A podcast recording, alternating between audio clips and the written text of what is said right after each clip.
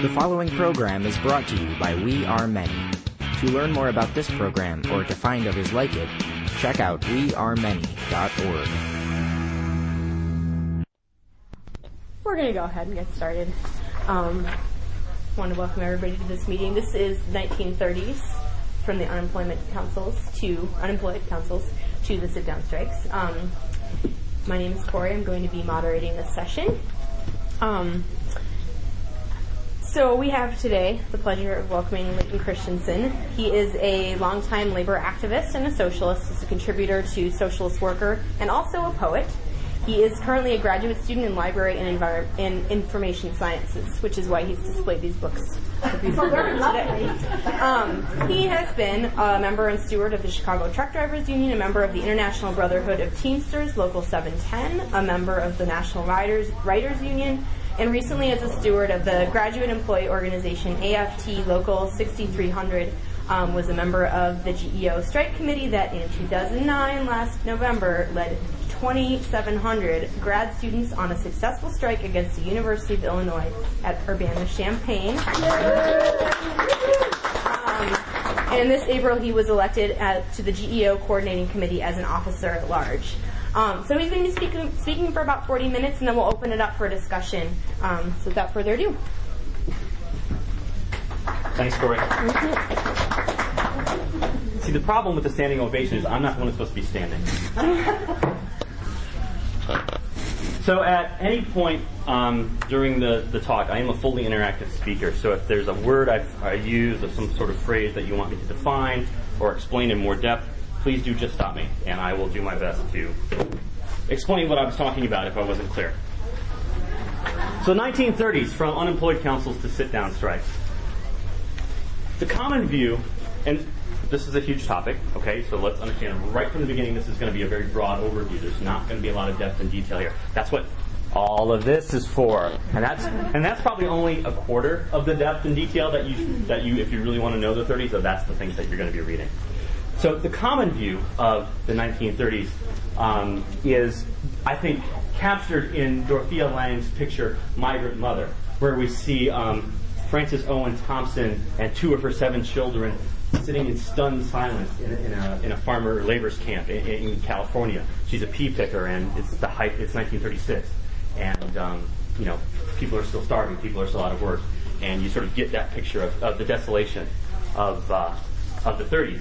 The flip side of that then is that, along with that picture, um, you also have the textbooks and the websites and the monuments in Washington, D.C. of the breadlines, the FDR Memorial, which then paint this picture of sainted President Franklin Delano Roosevelt coming down and with his alphabet soup feeding the masses and giving everybody jobs and putting everybody back to work.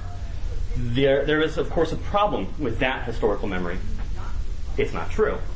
Um, the photo that Tom, that uh, that Lange took of Thompson was taken in 1936.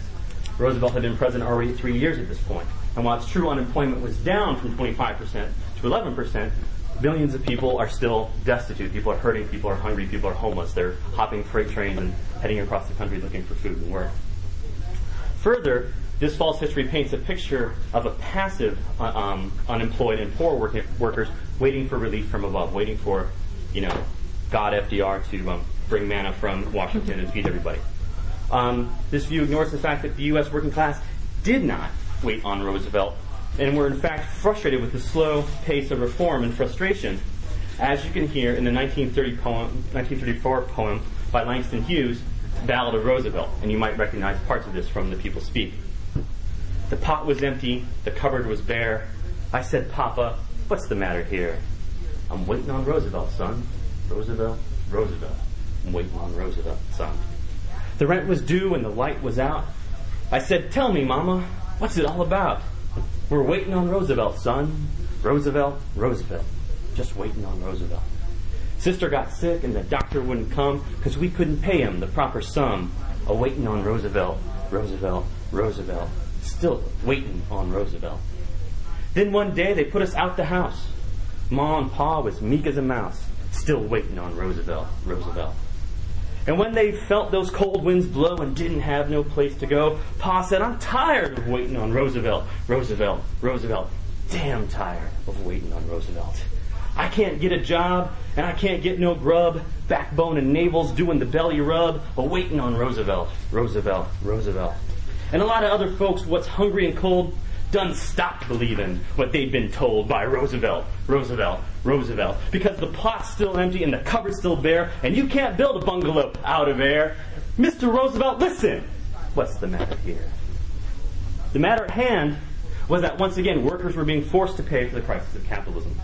Rather than wait for Roosevelt, workers, the unemployed, veterans, small farmers, and others fought back against evictions, fought for unemployment relief, jobs, and unions. Thousands joined radical and revolutionary organizations. Far from the working class taking the hardships of the Depression passively, fightbacks and strikes, after building slowly in the early years of the Depression, were common in the 1930s. And insurrection and revolution were common fears often voiced by the bosses in their media. Now, the topic of this presentation, the 1930s from unemployed councils to sit down strikes, is a vital part of reclaiming working class history, and the lessons of those struggles are just as important today as they were 70 to 80 years ago.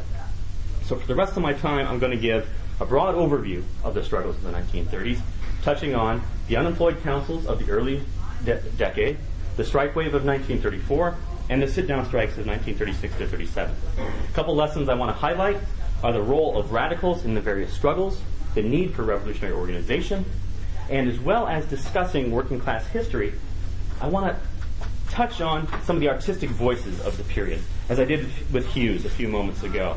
It is vitally important that we rescue the left wing artists of the period who would otherwise be forgotten or sanitized out of the history, to expose the impact and influence that the movements had on the mainstream arts and culture. Movements also re- reflect the culture they're in, but they also impact the culture that they're in. And, and this, this plays both ways. So yes, you're going to hear more, more poetry. So if you're allergic, there's the door. Let's back up really quickly and talk about the 1920s, just to give a little context for um, the 1930s. The last years of World War I and the years immediately following saw an upsurge in radicalism in the United States, inspired by the Russian Revolution of 1917, which helped hasten the end of the war, um, and fueled by pent-up demands that American Federation of Labor, AFL leaders, um, had kept a lid on during the war. U.S. workers took to the picket lines and joined radical organizations. Four million workers participated in strikes in 1919.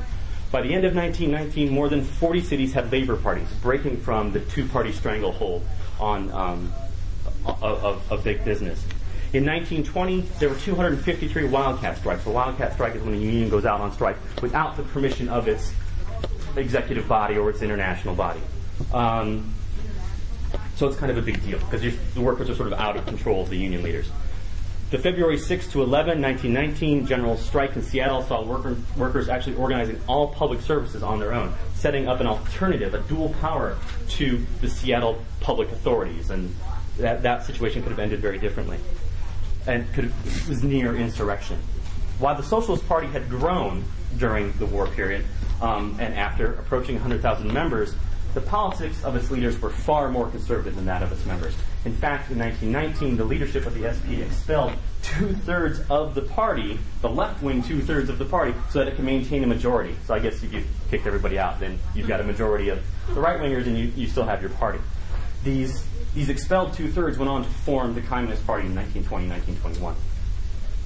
Now, in response to this radicalism, the U.S. government ratcheted up um, the repression and unleashed a Red Scare persecuting workers, leftists, and immigrants for the rest of the decade.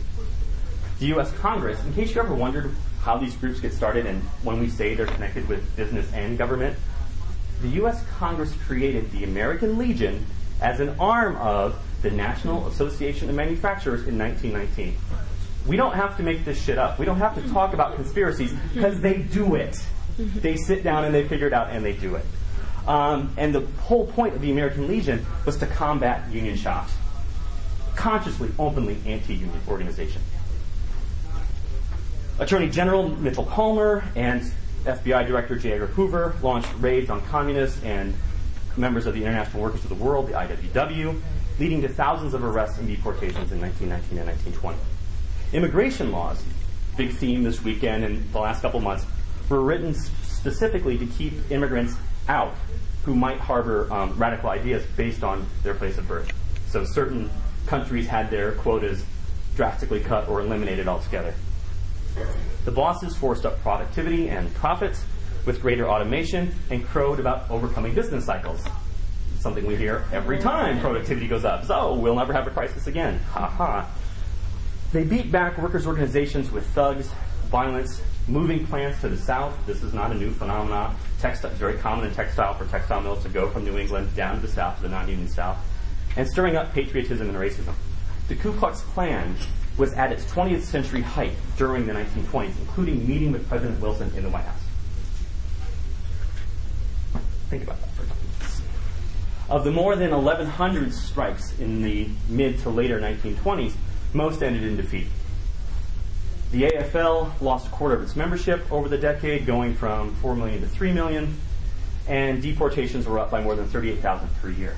While this was roaring 20s for the bosses up until the stock market crash, it was far from that for the workers.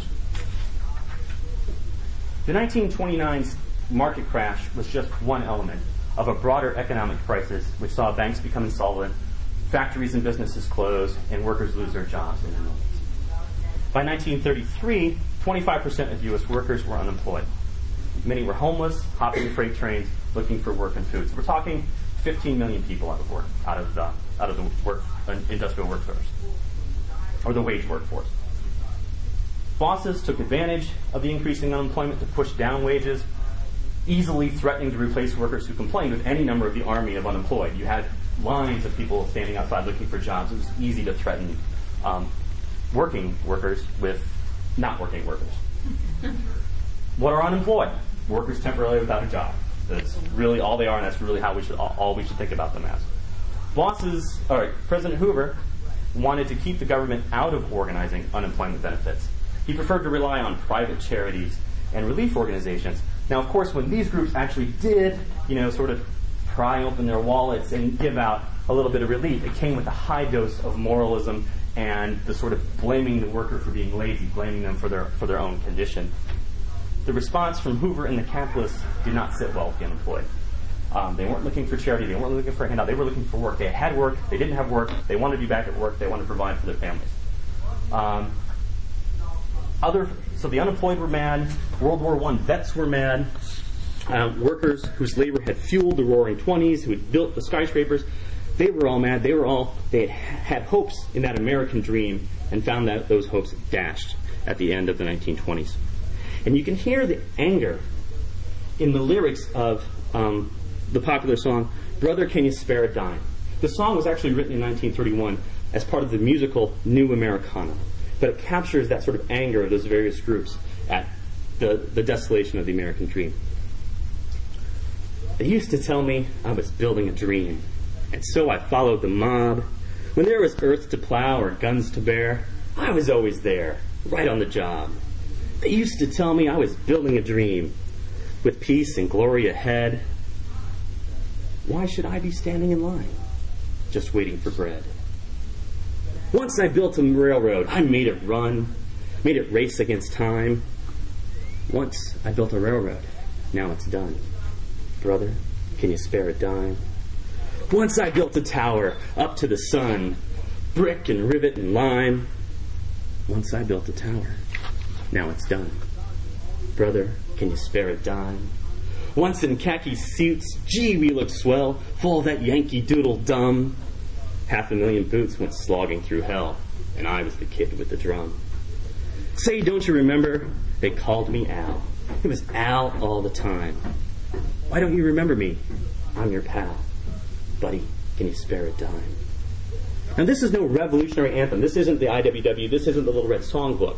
But nonetheless, it captures the desperation of many people. And for people on the street hearing this song outside of the musical, over the radio, suddenly identifying, yes, that's what I'm going through. And when that reaches a level of popular culture, we're having, you know, the movements are having an effect. Somebody else is paying attention, and we can take some inspiration from that. So that's why I wanted to bring that one in. But it's important to think, to remember that if the early 30s were only known for anger and frustration, as presented perhaps by Brother Can You Spare a Dime or um, Ballad of Roosevelt, there wouldn't be much of a story to tell. People were angry. People were disappointed. That's pretty much all you would have to say, and we could go on to somebody else's talk. But the early 1930s and believe me, I almost thought I wasn't going to be here. There's a list of heavy hitters right now.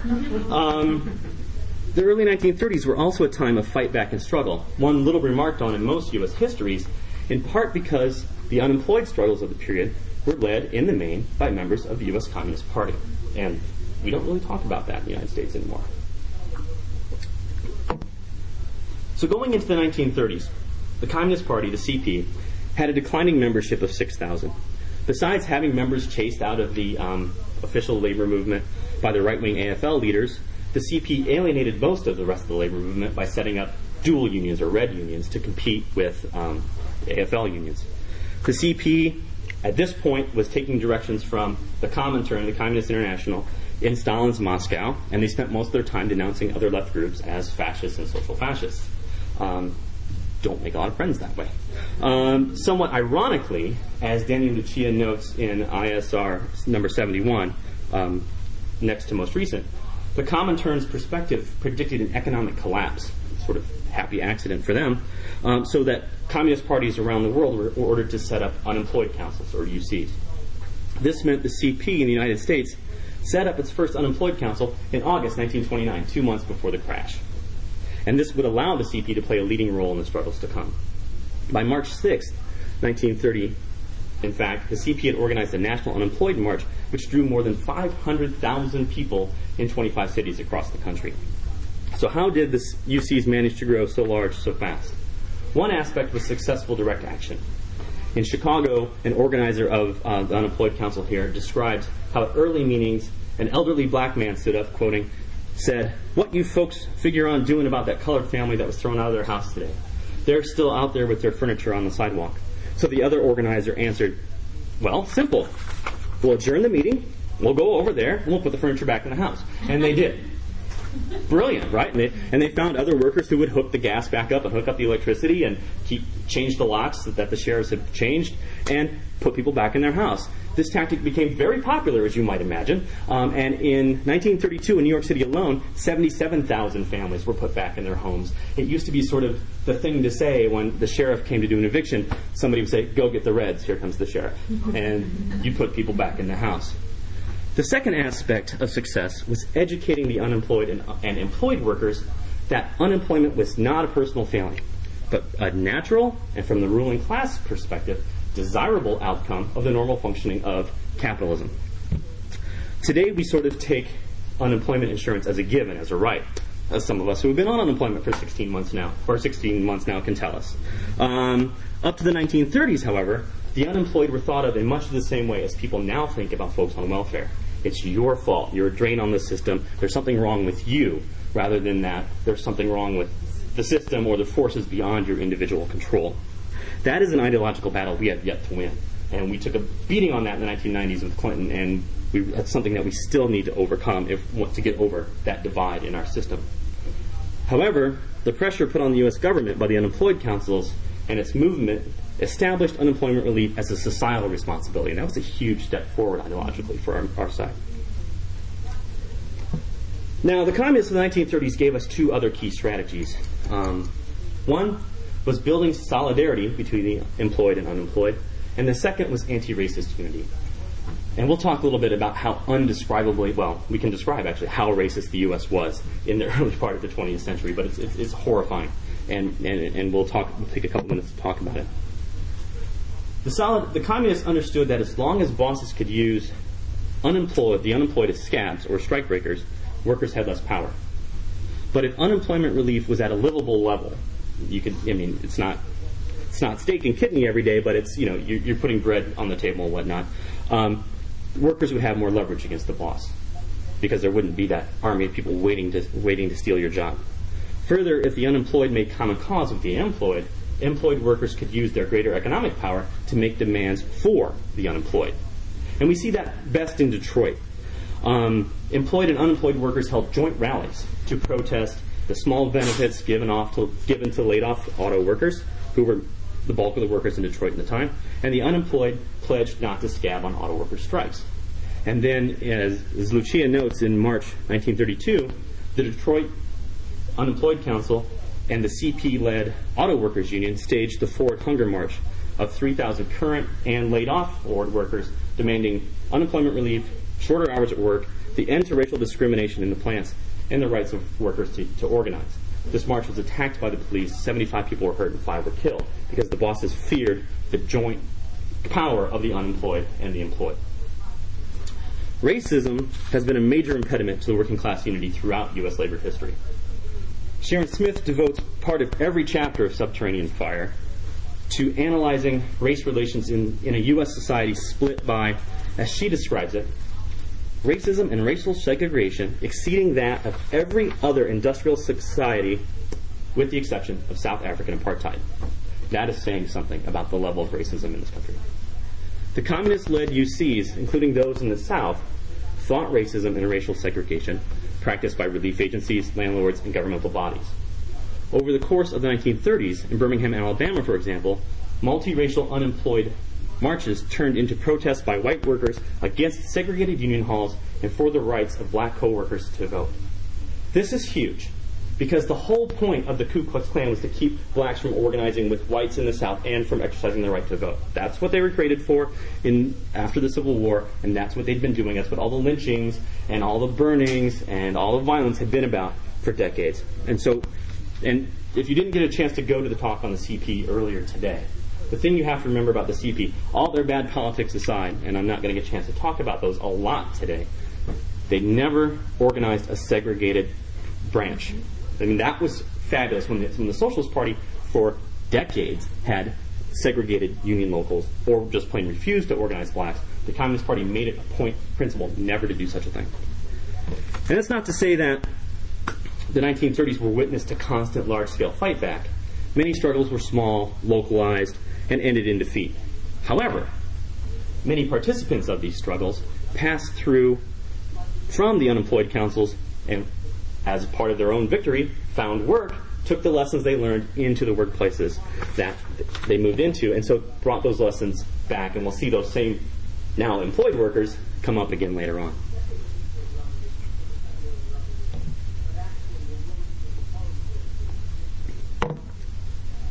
Now, like the unemployed, many employed workers were not content to wait on Roosevelt. 1933, the first year of the Roosevelt administration, saw 1,695 strikes, double the number for 1932. These, no, these strikes involved over a million workers, which was four times the number for 1932. Roosevelt, in May of 1933, signed the National Industrial Recovery Act. Big, long legal document, lots of language you can barely understand. The important section being Section 7A, which set a minimum wage, set maximum hours, and granted, quoting, employees shall have the right to organize and bargain collectively through represent- representatives of their own and shall be free from the interference, restraint, or coercion of employers. While unions took that to mean, hey, the president says you should join the union, employers took that to mean, hey, we can organize company unions and keep the workers' unions out. And so you have a battle for the next decade over what that means and whose union um, is going to be in in the shop. While the number of strikes in 1934 only increased by 150 so over the number of 1933, 1934 saw the most significant strikes of the decade to that point. Um, and there's many things to read about the year 1934, about the various strikes, and we'll talk about some of those. There's the Toledo Autolite strike. Autolite makes um, spark plugs because that phrase never really makes sense unless you understand what a spark plug is. What's a, and why is it light? Um, there's the San Francisco General Strike, the Minneapolis Teamster Strike, and the East Coast Textile Strike. Three of these strikes ended in victory. One was a defeat, um, and I'll give just the bare highlights of each.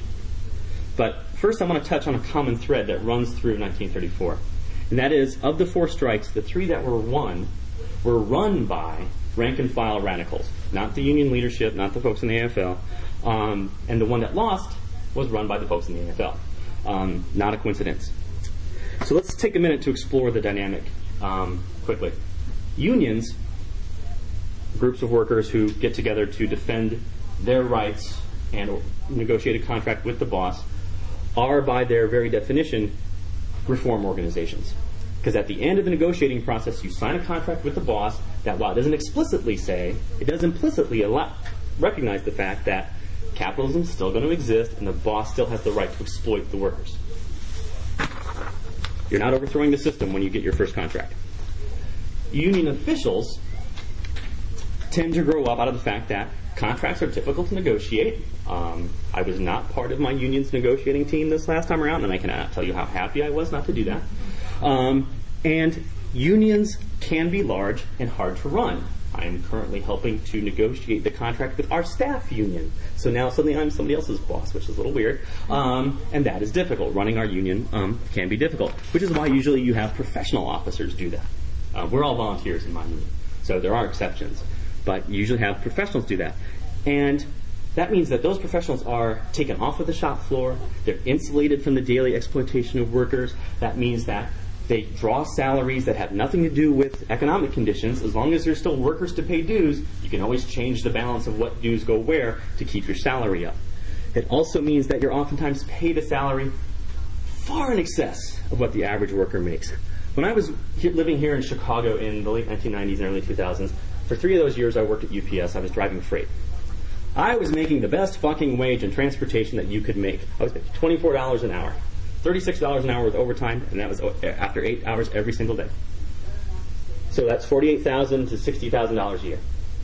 The president of my union, Frank Wsol, Teamsters Local 710, yes, please hiss, please boo, throw things if you like, was making $500,000 a year.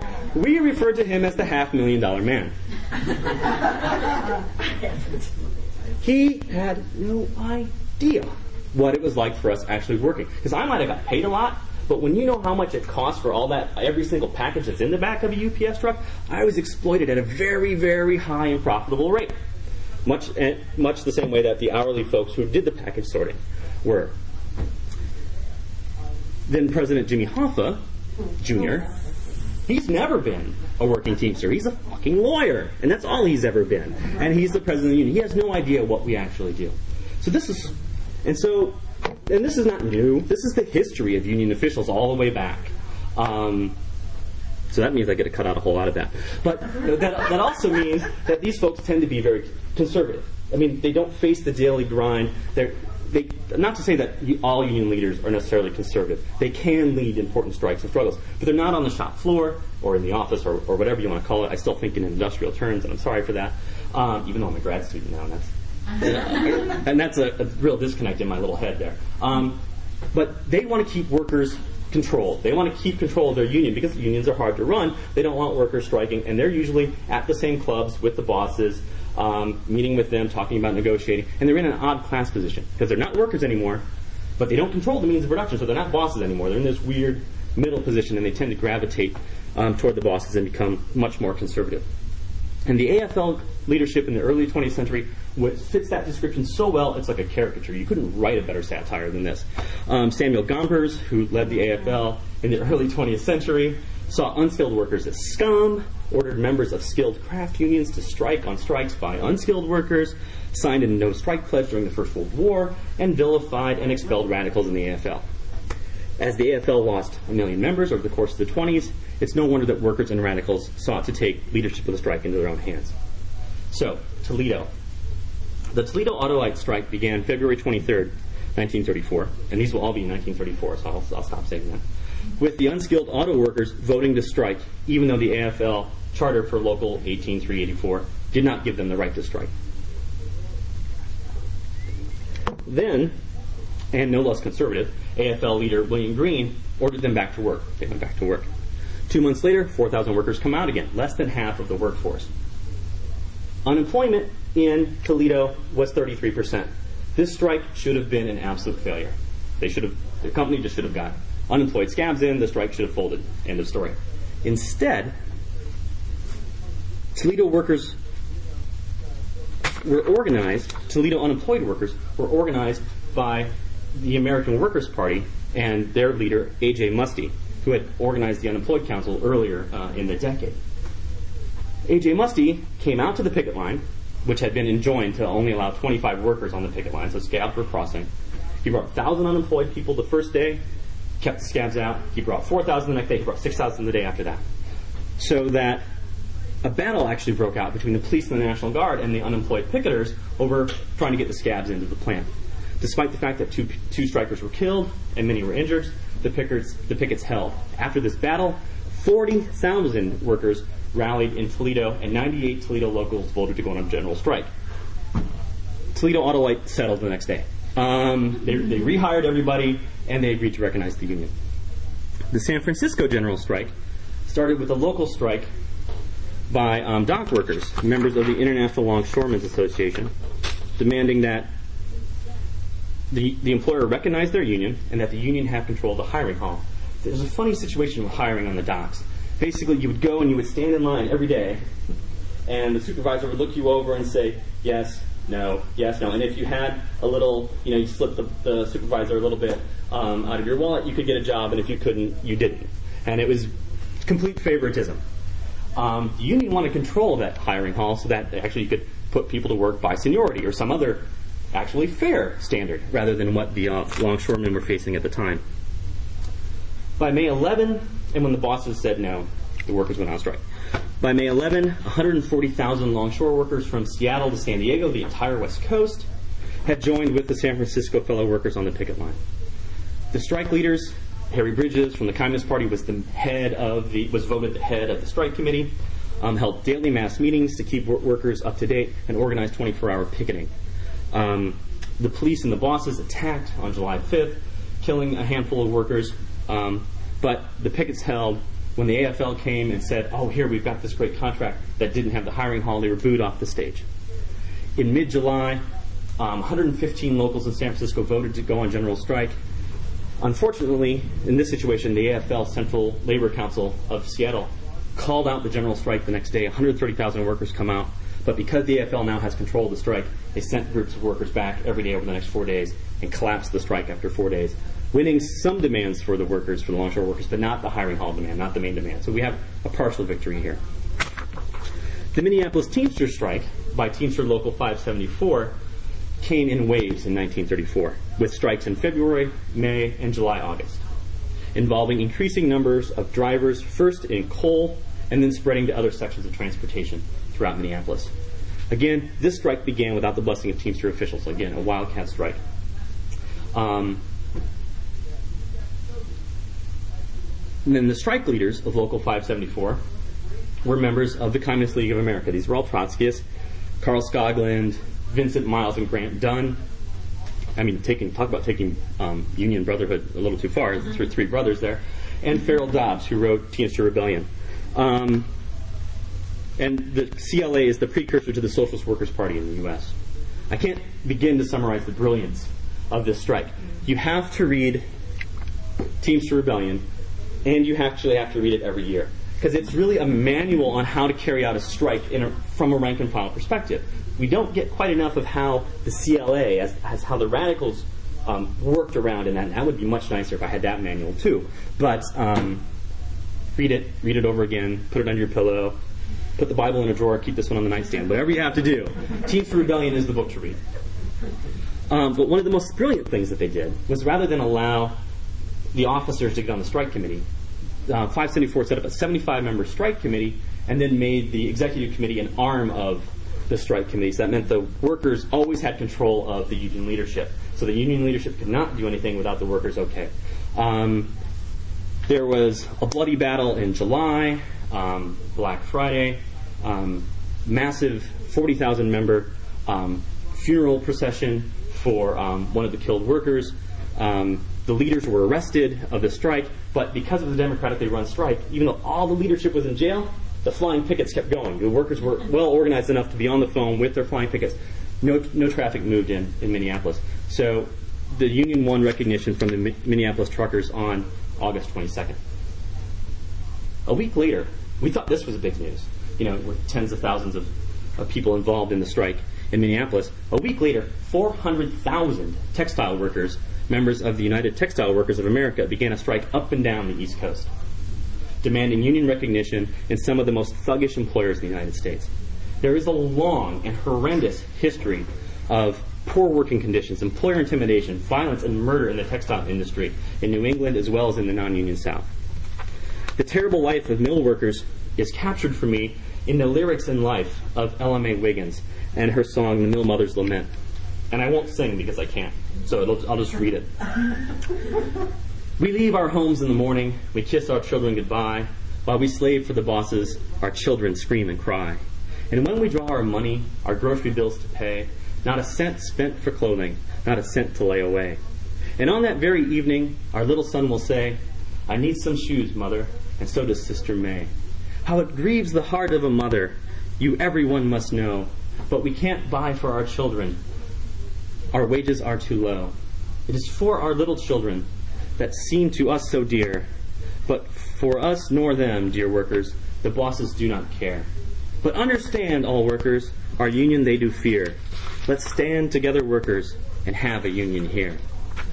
Wiggins herself was a spinner in the Loray Mill near Gastonia, North Carolina. Ella May was a songwriter, union organizer for the National Textile Workers Union, mother of nine, and worked 12 hours a day in the textile mills. How you fit all that into a life, I wish I could figure out. Um, and she was actually murdered by Loray Mill thugs on September 19, 1929. So this predates the 34th strike by a bit. For the crime of organizing unemployed black workers to keep them from scabbing on the mill workers' strike. Because race relations, racial unity in the South is not to be allowed. Conditions hadn't changed much between 1929 and 1934 for the millers.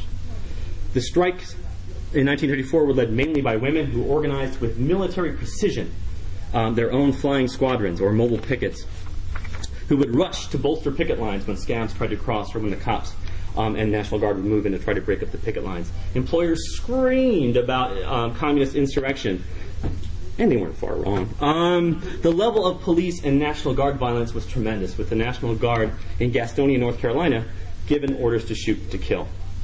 And I'll tell you a thing about Gastonia. That to the day the plant closed in 1970, that plant was never unionized. That's how. That's the level of organization. There were many attempts to organize that mill, and every time they were, it was basically killed as violently as possible. Um, the AFL leaders of the UTW could not give the lead needed to win. And when leftists and communists called up and say, "Hey, we've got some experience organizing. You could call. We could help." They were because the AFL leaders had the same line as the bosses that this was, you know, communist insurrection. They were told, "Go away." So after three weeks, the UTW leaders called off the strike, winning nothing. In fact, many, for, many workers were forced by their employers to sign a Yellow Dog contract. And the Yellow Dog contract contains a pledge that says, I will never join a union in order to keep my job. Um, the point I want to emphasize in all of this is that the most important strikes in 1934 won, for the most part, due to the energy, spirit, and radicalism and understanding of class struggle found in rank and file union members, especially those with radical politics. The defeats and half victories came at the hand of conservative union leaders. And we will see this pattern repeat in the sit down strikes of 36 37. And I'm running six minutes over, so cut that part. First, the first sit down strike in U.S. history came in December of 1906 when 3,000 IWW members sat down in General Electric's Schenectady plant. Say can anyone say Schenectady? Um, thank you. To protest the firing of three fellow workers. Um, the, and the first sit down of the Depression decade actually came in 1933 by Hormel Meat Packers in Austin, Minnesota. But sit down, a strike where you actually, rather than go out on the picket line, stay at your workstation and sit down and keep production from happening by occupying the plant. Um, was to become a norm, a normal tactic in 1936 and, and, and 37, um, and a few more in 1938. An economic upturn in 36 meant that many workers were back to work and bosses were making greater profits, and workers felt, hey, it's time to share. We've shouldered all the burden so far, it's time that you give back to us. The labor movement itself, however, was being transformed at this point. Um, increased uh, mechanization, increased automation meant the descaling of jobs everywhere. You could have one person turn one wrench on one bolt, and then the next piece would, would come in front of them. And if anyone's seen the Charlie Chaplin film Modern Times, you know the scene that I'm talking about. And if you haven't, go watch it tomorrow. Um, the AFL didn't want to organize de-skilled workers, but that's where industry was headed.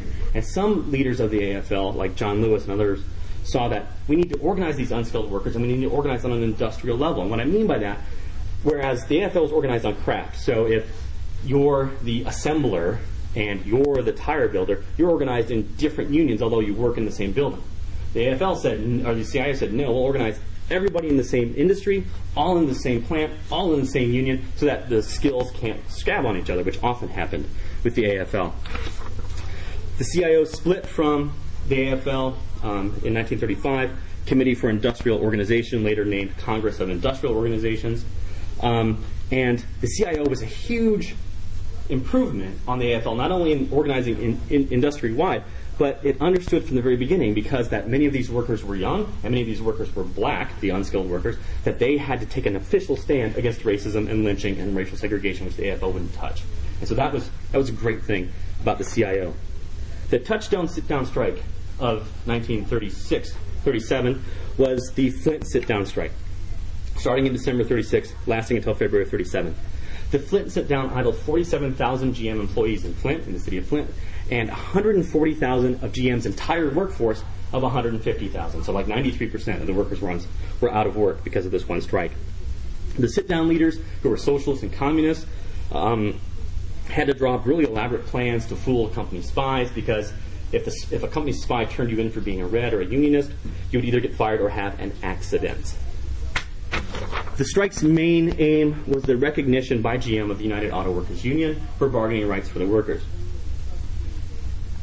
The strike included not only workers sitting down inside of the plant, but other workers and workers' wives and girlfriends outside of the plant, setting up picket lines, organizing them, bringing in food, and protecting the plant from the police and the National Guard, which was called out by, anybody want to guess, the new Democratic governor of Michigan, Frank Murphy. New Deal governor, all supposed to be all about, you know, FDR and bringing manna to the workers and all that. Who called out the National Guard? The Democrats. Um, strikers faced down the police and National Guard several times, um, with the Women's Auxiliary, led by Genora Johnson Dollinger, being born out of this. Instead of just setting up the kitchen and taking care of the kids and making meals, the women's auxiliary actually went out on the picket line and fought the cops and protected the men in the plants. And that was a real dip, that was tremendous change in how the labor movement was being run at that time.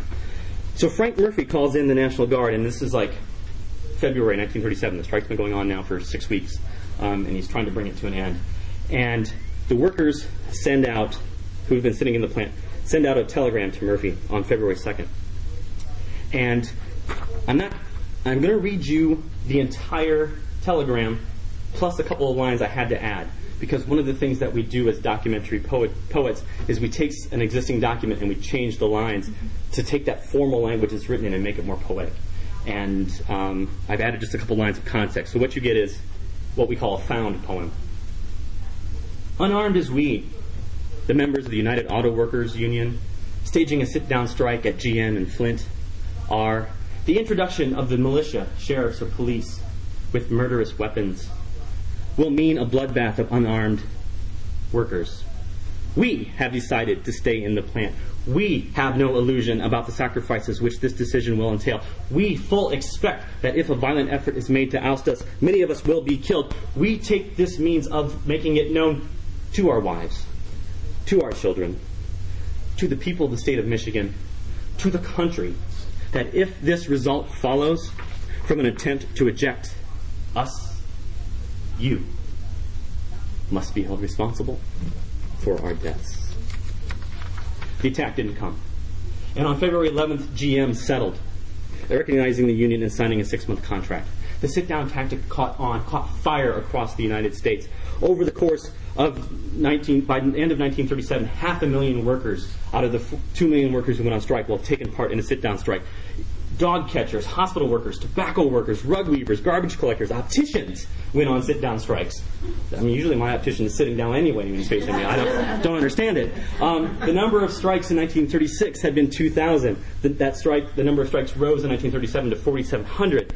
Um, the strike tactics spread to other areas of struggle. Sit down took place in relief offices, in unemployment offices, against evictions. Prisoners downstate in Joliet held a sit down strike. Children in movie theaters, when they tried to cut out the cartoons, staged a sit down strike. sit down strike became a cultural norm. Um, jazz singer and composer Lil Hardin Armstrong was so inspired by sit down strike, she penned a song called I'm on a sit down strike for rhythm. A little bit of that song goes, I've nothing left that I can call my own. You took my dance, you took my song. Give me back my rhythm. Give me back my swing. Give me back those songs I love to sing. Oh, I'm on a sit down strike for rhythm, on a sit down strike for dance. I have nothing left to give 'em, not even a song of romance, on a sit down strike for hotcha.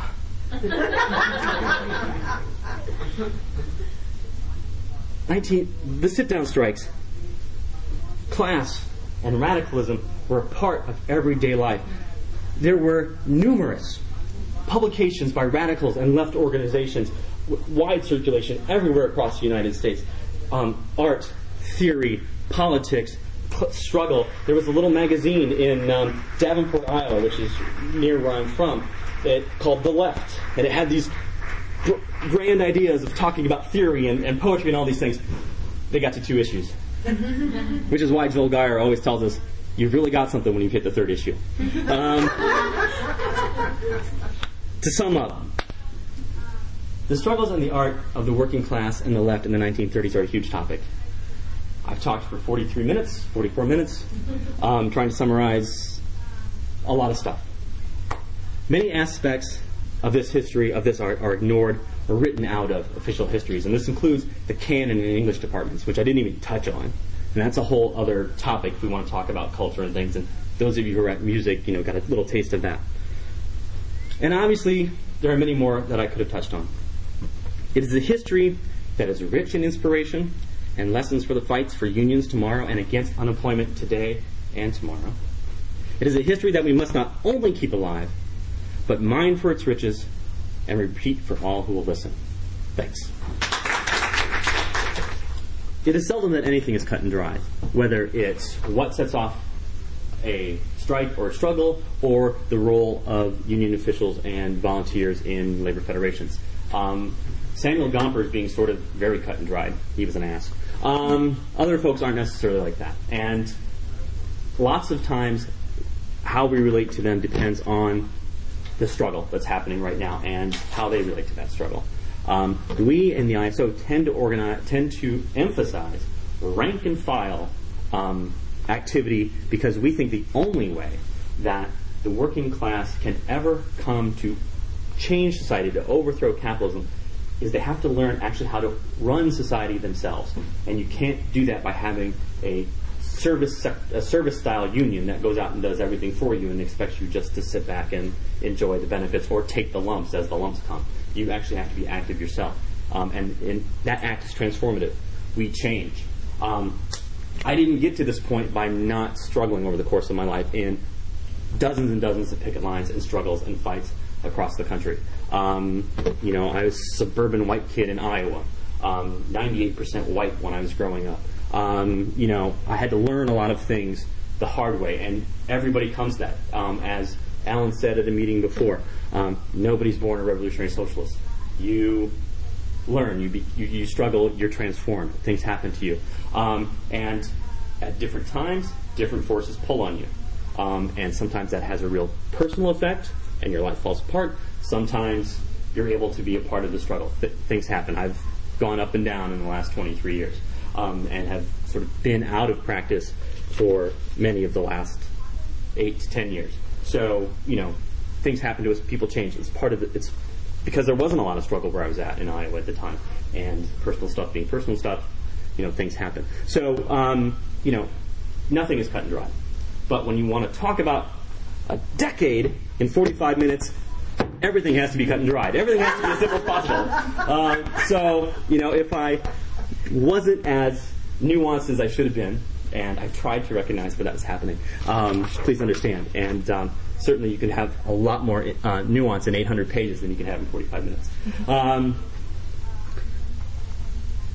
I am wondering about Patty's question um, because a couple things come to mind about organized for the unemployed. Now, you're a bank employee, and that one's harder. Uh, but if I was an unemployed teacher, I would look to be organizing with the working teachers. I would look to be organizing with the people who are still working in the job that I had before. Um, and organizing the unemployed um, or electricians or, build, or building construction. I would be talking to those folks together, the unemployed um, building trades and the, and the employed building trades at the same time. Because the building trades people are going to get it. They're going to understand it pretty seriously because that's they're, they know that they're just a phone call away from working or not working um, in, a, in, a, very in a very real way that's different than um, some other workers have. Same with civil service. I think because the attacks on civil service and the layoffs, there's a chance there to organize. Um, your situation specifically, I think, requires some more discussion and more creative thinking and brainstorming, um, more than we can spend in the course of this talk. But this gets back to the Sparks issue. You have to build the unemployed councils in order to have the unemployed councils have an effect on society. It is entirely possible, and I don't know much more about the unemployed councils. We, I can talk more about the sit downs, and I can talk more about Minneapolis than I can talk about the unemployed councils. But it's entirely possible that those struggles never would have happened if the CP hadn't been under orders to organize unemployed councils. Sometimes the spark is the fact that you've built the organization to make the struggle. And sometimes it's the other way. The organization comes in and joins the struggle and then helps build it. There's, there's a dynamism there. Nothing, nothing is cut and dry. Um, it, it's hard to predict. And I cannot tell you how many movements and groups I've started that failed. We had two meetings, never made it to the third. Just like we had two journals and never made it to the third. Um, those things happen, and sometimes you just have to experiment. And sometimes you're completely surprised um, by the results because people come and it's fabulous. Um, like Jesse was telling earlier about organizing this rally of teachers in Chicago a couple weeks ago, um, mostly through posters and, and going out and building it in schools. And 5,000 Chicago teachers come out of a workforce which is about 10,000 or something like that. 30,000? but still, a sixth of the workforce. I wish I could get a sixth of my union out to anything aside from a picket line. Um, that was the only way I could get you know half of them out was to actually hold a strike. Um, if I could just hold a rally and get that many out, that would be something else. Um, so we usually push about 10%. Um, so it's, it's, it's hard to predict, and sometimes you just have to try. But I think part of the trying is based on a set of politics that understand that the way to win is to actually to put workers into action in, in, into their own action that they lead. And when you think about um, the comrades in the Communist League of America in, in Minneapolis, they went into the trucking industry in 1928. It took six years to build to that strike. That's where they learned how to lead. They worked every day, they looked for opportunities to lead small struggles around small workplace issues. They got fired, they got blacklisted, they got rehired under false names at different companies. Um, it's a little harder to do now that we have Social Security. And I didn't even get to talk about Social Security at all. I mean, that, that, that looms large over the talk of the 1930s, and I, I ignored it. So don't. Please go read about Social Security um, and, and, think about it. Um, so, I mean, that is, you, you learn to lead in the process of building the struggle um, but with that set of politics and knowing the history. And again, it's a dynamic situation. Sometimes you learn more in the few moments of struggle than you learn reading all the books. At the end of the second day of the strike at the University of Illinois in Urbana Champaign, I knew a whole lot more than I had known for years before that about you know leading a strike. No matter how many of these books I'd read, um, and I'm not sure I'd do it again no, I'm just kidding. But, um, you know, the panic attacks that set in before the strike were very real. it was a very odd experience. Um, and that's not written in any of the books. Nobody talks about having a panic attack before the strike. Um, I feel let down. Well, I'm telling you all so you can go tell everybody else. I, I prefer oral history myself. Um, I think some of the current issues of race and labor are some of the same issues. While we don't have the extreme segregation, the Jim Crow, the things of that nature, we don't have the lynchings that we had in the early part of the 20th century, we still do have James Byrd. We lynched in Texas in, in the 1990s, dragged behind a pickup truck. Um, we still have the Klan. I don't. How many anti-Klan rallies have we been into in the last 23 years between us in the Midwest? Um, it's more than we can count. Um, there is, there's still a high level of racism in the United States that has to be fought. It's still why the South is, is non-union for the most part because of racial segregation. This, despite the tremendously brilliant examples that you had in Birmingham, Alabama in the 30s, and even in um, Arkansas, where the bus drivers just organized, just unionized this year on the campus with the mostly black women bus drivers and the white students. Um, those examples are, are few and far between. And we need more, more of that to overcome the racism that we still see in the labor movement. And that means you know, more more action, more anti-racist unity from the from the bottom, from the workers, but also a lead from the top. We need union leaders to come out against racism, against racial segregation in the workplace and in their unions, um, so that we can really address that. Um, the question of union solidarity. Part of the problem with the unions in the United States right now, and I'm going to again, I'm going to speak in broad generalizations, and it's not, it's going to be, it's not going to be at all nuanced and whatnot, is that we have this defensive building going on right now. Rather than going out and organizing workers in a way that we should, with exceptions like SEIU and a few others, you have unions amalgamating, joining, raiding other unions, combining. Um, the laborers in New York, Local 79, um, combined nine trade unions, um, building trades unions, into one about 10 years ago and you're thinking New York, skyscrapers, shit's being built and repaired all the time, right? Their total membership is 900. It's nothing. It sucks eggs. But that was the only way that they could hold on to any sort of union and union and union bureaucracy was to combine all these members together. Um, and other unions, so unions are competing with each other for members and rating each other rather than organizing new members because reorganizing already exists, already organized members is somewhat easier than going out and convincing people um, that they need a union in some places. And I'll tell you, I lost that fight a number of times um, at a couple different workplaces trying to convince people that they, they need to join a union. I saw it, um, but I wasn't able to convince everybody else. So it's a difficult thing. Um, it's easier to convince the people who are already convinced. Um, so I think we need to stop looking at each other as enemies in the labor movement, and we need some basic class politics. The employers are the enemy. The boss is the enemy. Those are the people who we need to be fighting, not each other. We're going to have different strategies. We can work that out amongst ourselves, um, but we really need to have a united face against the bosses. And the attitude, the poor attitude to unions um, that is with us today is in large part due to McCarthyism in the 1950s. When Reds were systematically chased out of the unions, when you had the, um, the blacklist, when you had the McCarthy era hearings, um, when you know they went after every communist in the United States and tried to chase them out. Um, and union leaders at the time went along with that and chased the Reds out of the union, um, so that we lost the best organizers, the people from the 30s, the, the people who, in the midst of the struggle, became communists and radicals. Farrell Dobbs wrote Teamster Rebellion, went on to be a leading member of the, of the, of the um, Socialist Workers Party and the Teamsters, voted Republican. He voted for Hoover in 1932. Not even in 2832. And by 1934, he's a communist and he's leading this great strike. Um, people change. Um, and those people were chased out of unions. That sort of, that, that, and so we've lost some of this history. It's part of the reason that we always have to try to reclaim this history. It's why these, I mean, Amazon sells these books, but they'll sell anything.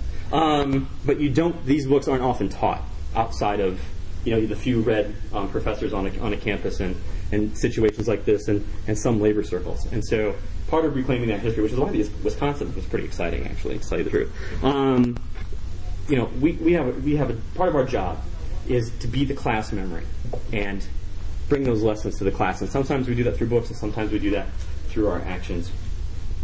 And the other thing, I'm, I'm just going to let you know that um, you really should listen to Alan Maass's talk that he gave earlier today. Not the one he's giving right now, which I'm sure is also fabulous, but the one he gave earlier today on Obama and liberalism in office.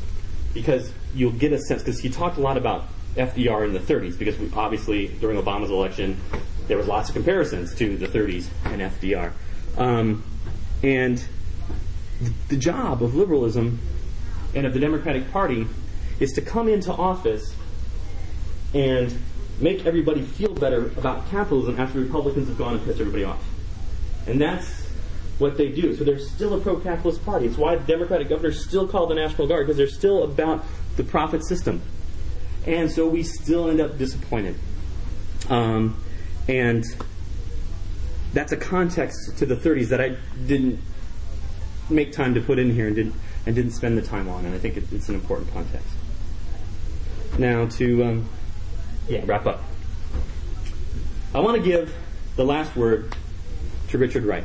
Because the thing about Langston Hughes and Richard Wright is they were both in and around the Communist Party in the 1930s, as were lots and lots of artists and poets and writers and actors.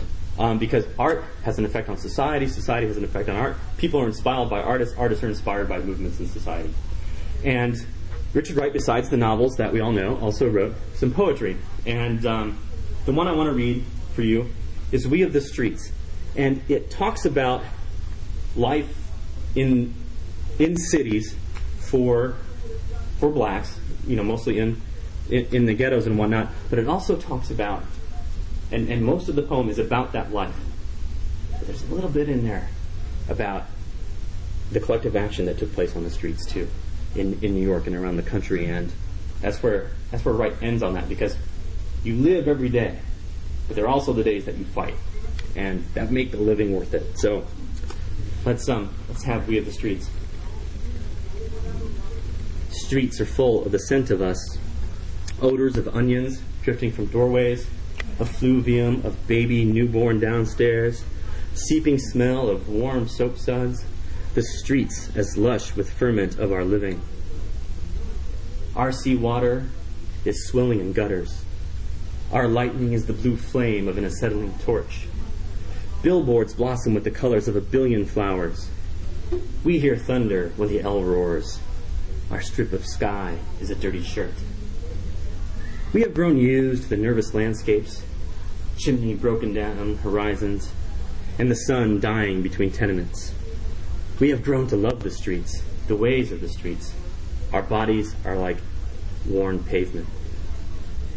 Our emblems are street emblems, stringy curtains blowing in the windows, sticky fingered babies tumbling on doorsteps, deep cellared laughs meant for everybody, slow groans heard in the areaway. Our sunshine is a common hope, our common summer and our common winter, a common joy and a common sorrow. Our fraternity is the shoulder rubbing, crude with unspoken love, our password of the wry smile that speaks a common fate. Our love is nurtured by the soft flare of gaslights, our hate an icy wind screaming around corners.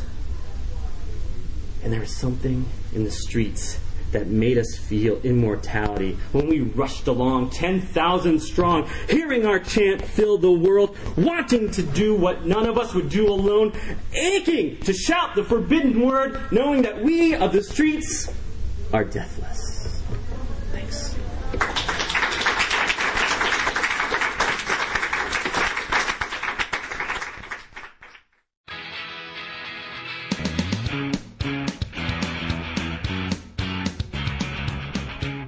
The preceding program was a production of WeAreMany.org, a website dedicated to publishing radical and activist media that promotes a better understanding of today's world while also putting forward a vision for a better future. We Are Many is a project of the Center for Economic Research and Social Change. To learn more about this program or to find others like it, check out WeAreMany.org.